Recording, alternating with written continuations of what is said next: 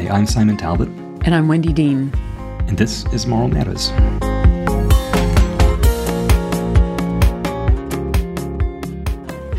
So today we're talking with Mark Lubosky and Joe Bellissimo.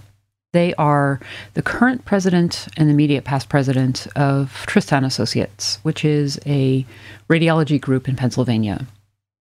And they came to speak to us primarily about the ways to reconcile some of the business aspects with some of the clinical aspects of medicine and some of the things that they've learned from being leaders in this group about how to mitigate the moral injury that they see happening in clinicians.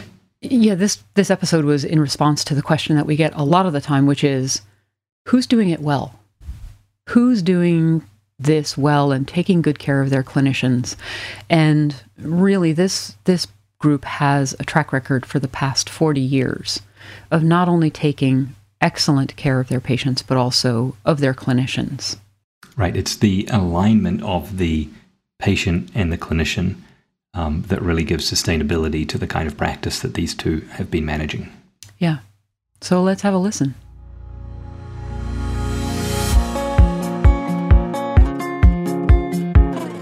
Joe Bellissimo and Mark Lubosky, thank you for joining us on Moral Matters. We're happy to be here. So we asked you to come and speak to us because people keep asking us over and over again, who's doing it right? That is probably our number one question. When we talk to folks about clinician distress, they say, okay, tell us who's doing it right. And your practice is one of the ones that comes up in our minds because you have had a long history of taking good care, not only of your patients, but also of your clinicians. And so we thought it would be great to invite you here and have that conversation about how you think about the practice and how you have organized or structured the practice so that you take both good care of your clinicians and your patients. Okay, well, we'll help where we can. So can you start by just giving us a little bit of a background for people who are unfamiliar with Tristan? Tell us about the group, where it started, and some background. Tristan Associates started back in the 60s by Ted Tristan. And Ted was an interesting character. He was a military radiology technician, and he went into medicine after World War II and became a radiologist, studied at the University of Pennsylvania, and recruited many of his classmates from Penn and opened a practice in the 60s in the Harrisburg area. It was primarily a hospital-based practice, and then over the course of the years, he established an outpatient imaging center, which was one of the first in Pennsylvania, and they were recognized for many years as a leader in diagnostic radiology, based in Polyclinic Medical Center in Harrisburg, and then and that little outpatient center. So segue over the years to 1990, I got into the practice out of residency at Penn State Hershey, having done a couple of years in internal medicine and a number of years in the Indian Health Service, working primarily as a family practice ER kind of doc out in Wyoming, and I respected the Tristan radiologists very much. They were inspirational, a dignified group, super dedicated, and very professional. And we tried to emulate that over the years. So and recruit good people, basically, and try to keep that practice model going, but also the group philosophy, patient care philosophy. And what was that patient philosophy? I mean, I think that really is the core of what made Tristan so special. Well, having done clinical medicine before, and Mark did too in the Navy, radiology practice is quite a bit different. It's a service-oriented field, and you have you have to serve first and foremost the patient, but a close second, if not equal, is the clinician. So you really have to provide a good quality service to both, and I think keeping your eye on that target is the best. I think everyone wants to believe that they offer top quality healthcare, but in a service industry, being timely, being very good at what you do as a professional, being a good communicator to the patient and the clinician, closing that loop and sort of understanding and expediting the needs of the clinician make it a bit more complex. And I think basically it was that dedication to quality that that I think was the foundation. I agree with Joe. I think I would say from my perspective, maybe as to summarize what Joe was just saying, is we actually actively went to the referring doctors and asked them what they wanted, so that we were providing the service that was desirable by the referring providers. If they wanted a particular report style, we gave it to them. If they wanted, to call and get their patients in the same day, we made it happen. Whatever their ask was, if we could make it happen, we did. And we did the same thing for the patients. I think those were the two keys for us in serving those populations. And as you know, there's lots and lots of different ways to get to a goal. What we would look at was we would view the prize at the top of the mountain as providing top-notch service to both the patient and the providers, and recognizing that there may be 10 different ways to get there. If there was a way to get there that made it more efficient for the radiologists and a little bit easier on our workflow day-to-day, we would take that option. It was an unintentional way to prevent burnout, because back when this practice started, burnout wasn't even a topic.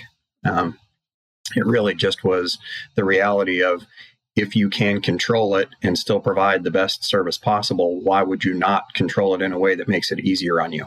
Even though quality was our primary concern as far as service goes, the way we did it was actually very difficult on our own physicians and on our own staff, because it was a lot of hands-on. We, like Mark said, we would tailor our reports to the obstetricians, and not all obstetricians wanted the same report. So this group would want it one way, and this group would want another. We gave immediate feedback to the patient on their mammograms, and immediate feedback to all pediatric patients and their clinicians, so on and so forth. So that was very hard on our staff, but they had to buy into that philosophy, and that permeated our practice. So I think one of the challenges in that is exactly what you just mentioned, that a model like that, where you're tailoring to each individual referring practice, can be really hard on your own staff. And yet your own staff seems to have really weathered the storm in terms of burnout, moral injury, clinician abrasion pretty well. And I'm wondering what it was about your practice that allowed you to take care of your own radiologists as well as you did. I think you're right, Mark. Don't you agree that our support staff, our technologists, front desk people, reading people, the physicians were largely a happy group, and I think there are some reasons for that. Oh, very much so. I mean, number one, I think it starts with recruiting the right people. We've all been experienced people that are the negative folks. I think Mark's in the midst of recruiting right now, and sort of maybe in a larger way reproducing what we had. But I think it starts with recruiting the individuals, whether it's an administrator, a technologist, a reading room helper, a radiologist. We tried to recruit really quality individual, good citizens who also happen to be very good professionals. Because if you don't have those people, with that sort of moral character, strong character, then they may not be able to buy into that philosophy. From day-to-day practice, we also try, like Mark said, we try to do things, use technology, but also have people doing what they were trained to do. So if you have a technologist who's getting a patient ready at the beginning of the day, for their procedure, and then having to jump in and be a technologist, and then having to interface with the doctor, and then having to call the report, that's pretty inefficient. So we had people we called walkers that would help get the patient ready and hold the baby and get coffee and then get that patient all prepped for the technologist to do what they do. And then the technologist would do what they do best in providing a top quality study and then interfacing with the doctor to, take care of any technical issues and make sure that it was a sound study. And then we would have people other than the doctors calling most of the reports to the clinicians and giving feedback to the patients. So everyone was doing what they were trained to do. And it takes a lot of stress from the clinician. Yeah, so it also sounds like what you did was to recruit people primarily to match the culture, and you recruited for a servant mindset. Correct. That was actually what I was going to summarize was we were always extremely open with the practice culture and expectations when we were recruiting people. And it becomes very obvious when you're interfacing with candidates, which people are going to be a good fit into that service model and which ones may or may not be. And we intentionally recruited people looking for support of that culture and mindset. And by bringing in those good people and engaging them and all of the staff from the front desk to the schedulers to the doctors, they all felt that they were part of the team. And even though there were incredible inefficiencies in our system because of all the differences in the way that, one OB group wanted to report a particular way, a different one wanted it another way, we all bore that, knowing that it was the right thing to do for those patients and for those providers. And it didn't seem to be much of a hassle to us because we recognized that was kind of the service we were there to provide. Mark, does the same hold true for leadership? Because one of the things that you've done spectacularly is keep this culture going through 4 decades and 3 leaders. And often when we speak to people, they say, well, this is the leader's problem. I just don't have a great leader, or that's the issue. How do you either select the right leaders, or how have you been able to keep this philosophy going through those leaders? Well, I'm not sure how Joe got chosen to be the leader. He was a great choice. And I am certain that over the years that I worked at Tristan before I became a leader, Joe must have identified something in me that he thought was, going to be the right fit. Believe it or not, I already know who the next leader is going to be for our group. And whether that person wants to admit it or not, they also recognize that they are, likely to be the next leader. There are traits in people that foster doing the right thing for the patient, but also trying to do the right thing for your staff. And that's really the balance that you have to try and manage. Joe did a fantastic job of doing that, and at the same time growing the practice and having the business sense that it took for private practice.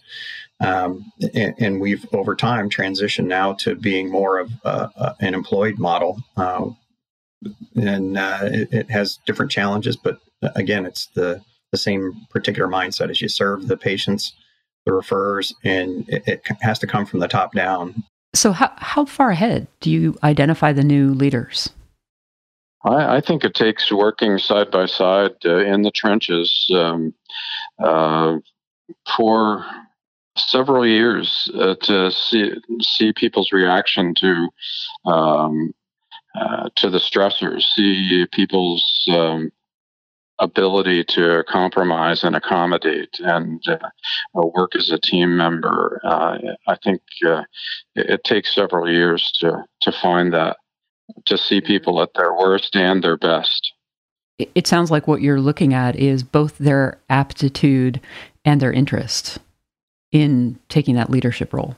True. Yeah. I mean, interest obviously is one. So I think that's probably the hardest thing to get to is you might have the right person, but they have virtually no interest in taking on this burden. And in our practice, you know, we were in the business of medicine. You know, we owned every MRI machine, every building, every pencil eraser, and had to pay for it. So it was that was an enormous, when we were in private practice, that was an enormous challenge. And they may be the right person from a leadership standpoint on the medical side, but were they the right person on the business side?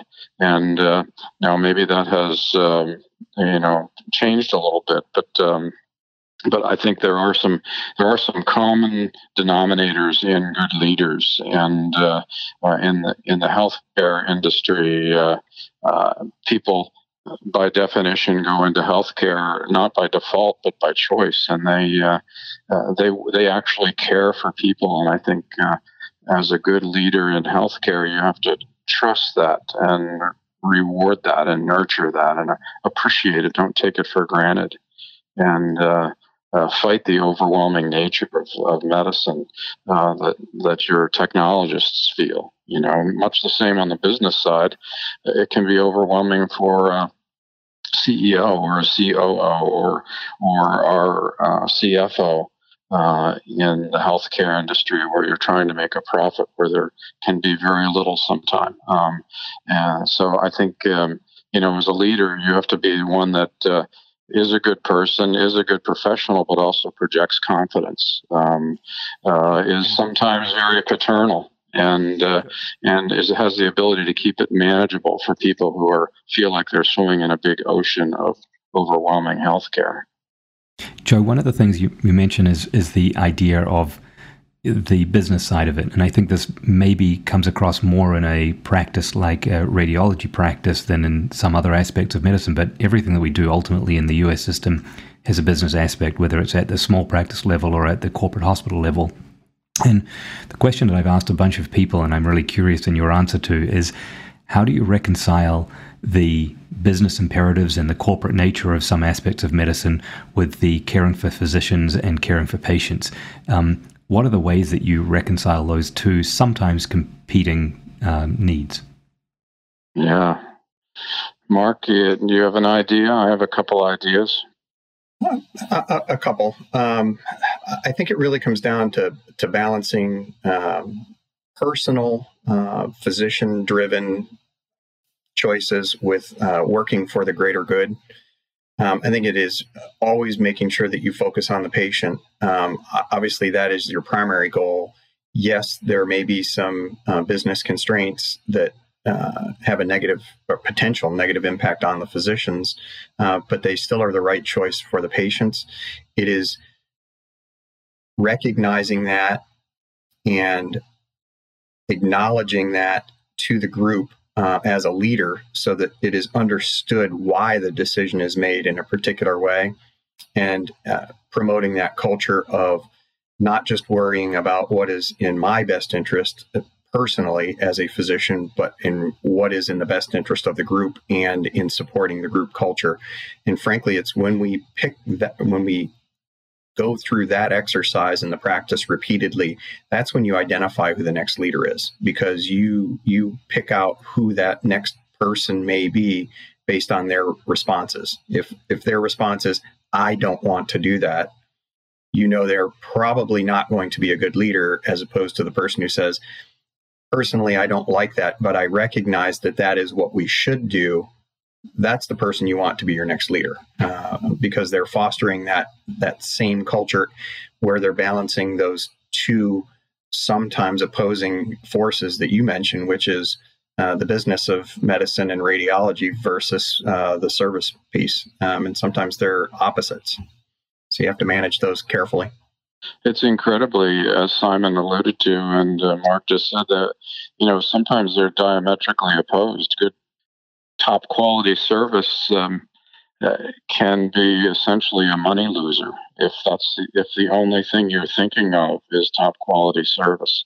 So, we mentioned, or alluded to previously, of having some economies of scale and having people do what they're trained to do.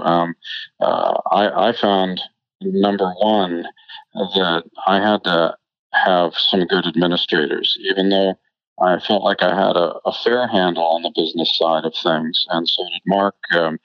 We had very good administrators doing what they do best, but all they thought about was the bottom line.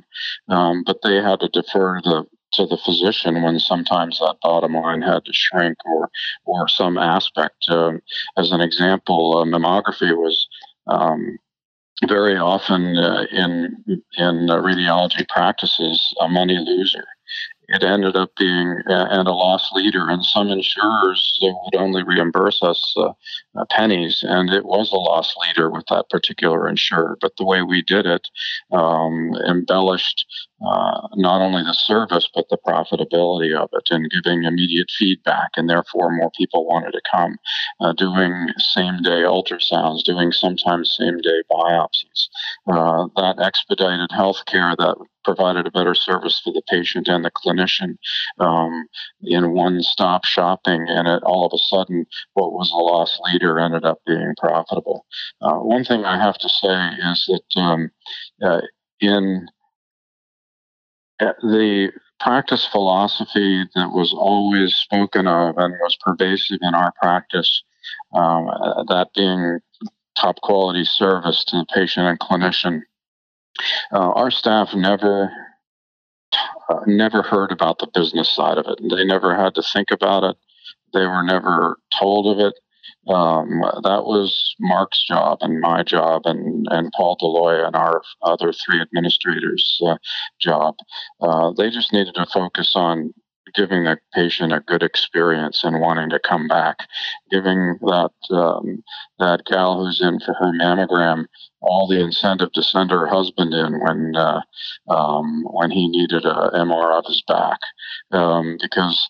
And we had to understand the business side of things, that the women in the household make 80% of the healthcare decisions in their families. Most men, don't think about it until they have something that needs attention. And but the women in the household that's part of their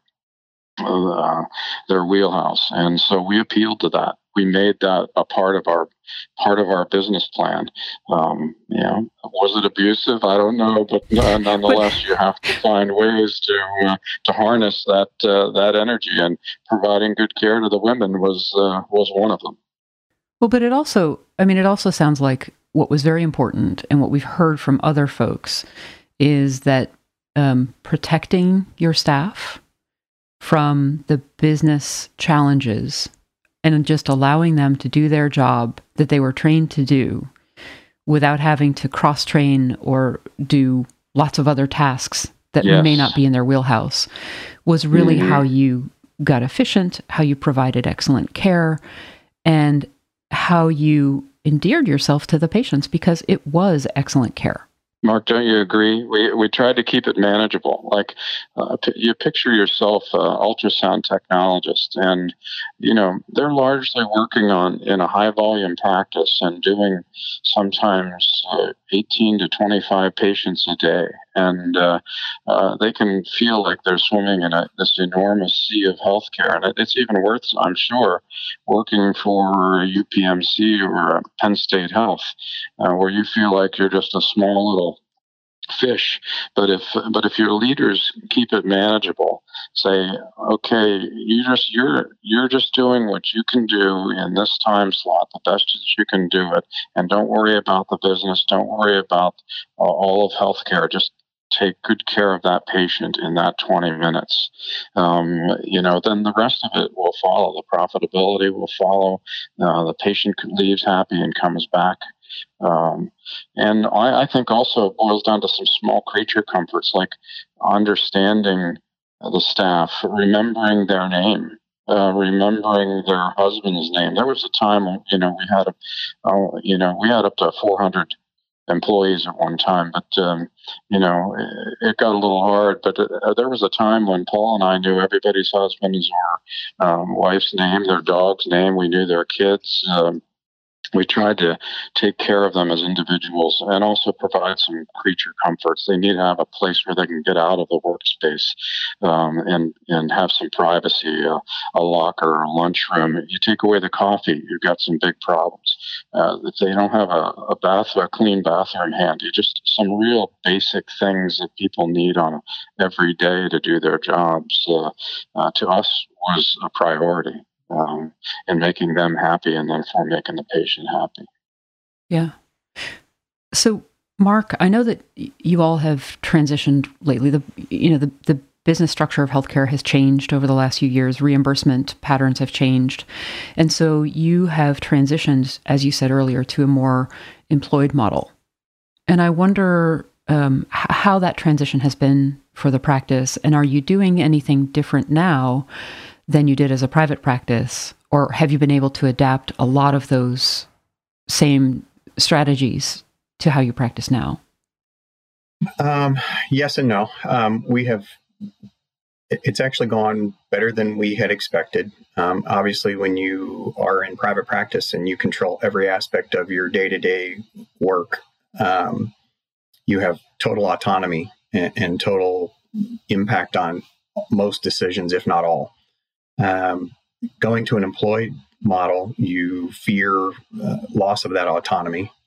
We were able to get our employer to understand and recognize that we do know what we're doing and to basically be hands-off. And they've empowered us to do what we know best and have given us not quite carte blanche, but pretty nearly carte blanche. As long as we get the work done that they want us to get done, we control our time off. We control how we get the work done.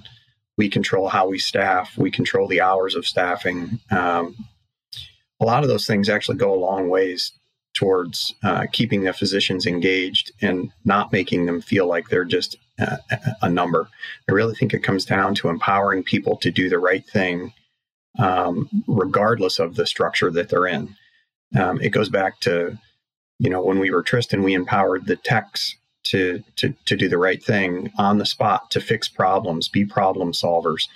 By doing that, it made them part of the team. They were a key integral part of it. They were much more engaged and much happier to do that because they recognized that they had a positive impact on other people's lives by doing that.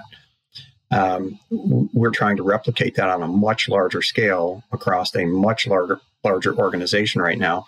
We're just a small cog in a 13,000 employee health system now, but we are the single fastest, rapidly growing part of that practice right now. it's more than that. 22 months ago, we joined and we had 12 radiologists. As of today, we got 23. I've got 4 more under contract, and I've got 6 more that I am waiting to sign in the next few months, and I'm actively recruiting for at least another 10. And it goes back to what Joe and I mentioned earlier, which is we aren't really looking for skill sets. We're looking for personality types and good people that we know will be engaged in that practice model that we're looking to promote out in the community side of things. So it's a significantly different beast as an employed entity, but all in all, it's not been bad for us. Yeah, and it sounds like you're still basing your decisions on a few of the basic principles: take good care of your patients, be a good practice citizen, a good practice member. Kind of that servant leadership, and then let people do their jobs and give them the autonomy to do that job well. Correct. And also, as a good leader, you're unburdening your staff, whether it's physician or technologist. You're taking the burden of the healthcare institution, the responsibility of profitability, the other aspects of medicine, you're unburdening them and letting them do what they do. And when you're relaxed and happy, you're going to be doing a better job. And that patient's going to be well taken care of. Yeah, that is such a great point. Yeah, I take it all. I'm the buffer for the group right now. Yeah. Well, that's a lot of burden. I mean, that's a big burden to shoulder. So we're just about at the end of our time, but I'm wondering if there's anything either of you would like to share that we haven't asked about at this point. I'm curious to know from your standpoint where this fits into the,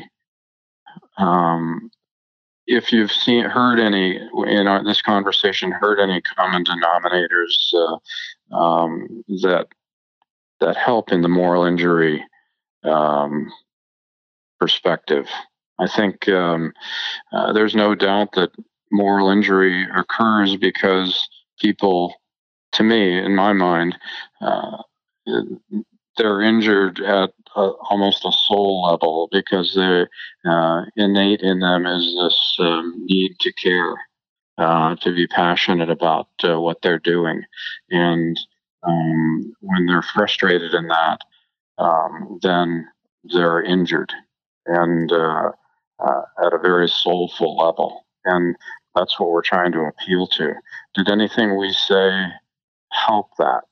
There's three big themes that have come up several times, Joe, and you guys have both, between the two of you, repeated things that we've heard a handful of times. And I think the three that come up that I was just writing down as you were speaking were, number one, teamwork, making sure that your team's there and every member of the team is not only working at an appropriate level for them, but that they feel like they're part of a team and that they're doing a job that's meaningful and worthwhile and productive. I think secondly, letting your clinicians be clinicians. You know, you're burdening the business side of it so that they can do the primary job, which is taking really good care of patients, and that they don't feel conflicted in taking care of patients. And in your group, that transcended just the day-to-day physicians and went all the way through to your technicians. And I think that's powerful. And then the third thing is spectacular communication, where you're bringing back to your doctors what you're doing and why it's important. And as Mark said, making sure that you hire people who are communicating the right way and have the right mindset. And those are three themes that come up over and over and over again. And so it's really powerful to hear you say them again. And I'm so glad to hear that you've been able to translate that into an employed model, because I think that's important. And there are some really great lessons learned there. Yeah. Yeah. I want to throw one more thing out there because although I wasn't in a leadership role in an employed model, I think there are some things that are common denominators and important, because even though they may not have to worry about the business side as much, there are other burdens. There are maybe some academic burdens. There may be some burdens with respect to being part of 13,000 rather than 400. And that's, so that's something that I think with Mark as a leader and some of the others as a leader requires understanding from the leader, and not only unburdening, but maybe being a little paternal in your leadership, that you're sort of projecting confidence. You're projecting that you're giving them a good feedback, staying positive. You're doing a good job, not just lip service, but sincerity, and that sort of paternal feeling is almost like a hug for your soul. You know that in this COVID era, everybody's talking about the fact that you can't. There's nothing tactile. There's no hugs. You can't even see somebody smile anymore.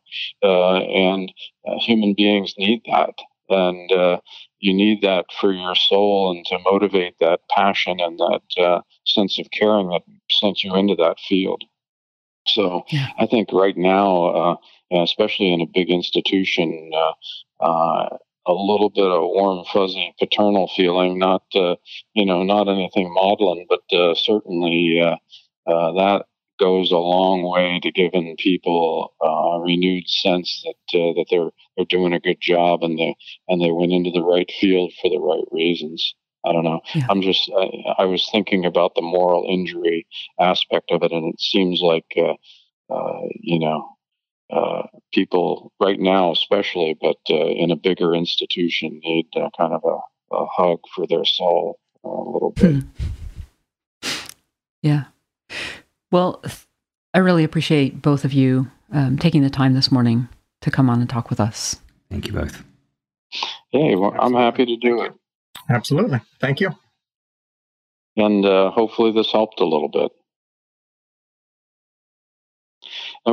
And I want to say we appreciate what you're doing. I've read some of your pieces, and I think it's good work, and it's going to help in the long run as things do probably get more consolidated, and especially now in this COVID era, which may change us forever a little bit. But I think you're doing good work, and for sure we appreciate that. Yeah. Thank you. Thanks, Joe. Yeah. Thanks for doing what you guys do. Thank you.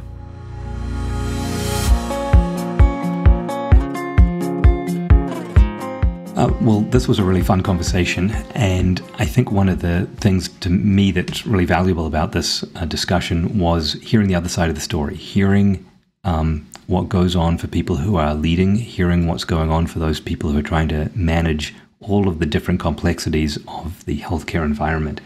And one of the things that comes up and came up and that Wendy and I talk about a lot is the importance of the culture when it comes to this. So, Wendy, can you expand a little bit on that? What I was fascinated with were a couple of things. One is that both of these leaders made it clear that they chose their people to match the culture. And it was everyone from the secretaries who are at the front desk all the way to their clinicians, their physicians. Everyone had to have a service-minded approach to the culture. But they also were service-minded and modeling it in protecting their clinicians from the worst challenges of healthcare. So they weren't just pushing down expectations or legislation or any of those policy requirements. They were trying to buffer their clinicians to allow them to do what they were trained to do without obstacles. That's absolutely a critical point. And part of that is the real authentic and genuine care for their clinicians as people, understanding what they're going through because they've been through it, but really caring about them as people as well as clinicians getting the job done. Yeah, so we need more of that.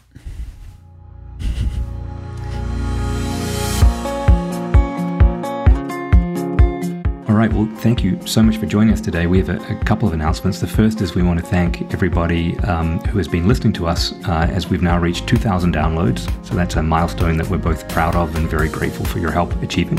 If you want to continue the conversation, you can find us on Facebook at Moral Injury of Healthcare, Instagram at Moral Injury, on Twitter at WDeanMD, Simon Talbot MD. And some more news, we now have an additional Twitter handle at Fix Moral Injury. And if you're listening to the podcast, thanks for doing that. Share it with your friends. Download, subscribe, rate it, review it. It helps other people find us. So join us next time when we have a special episode where we're going to take your questions. Ask us anything for episode 10. Until then, stay well.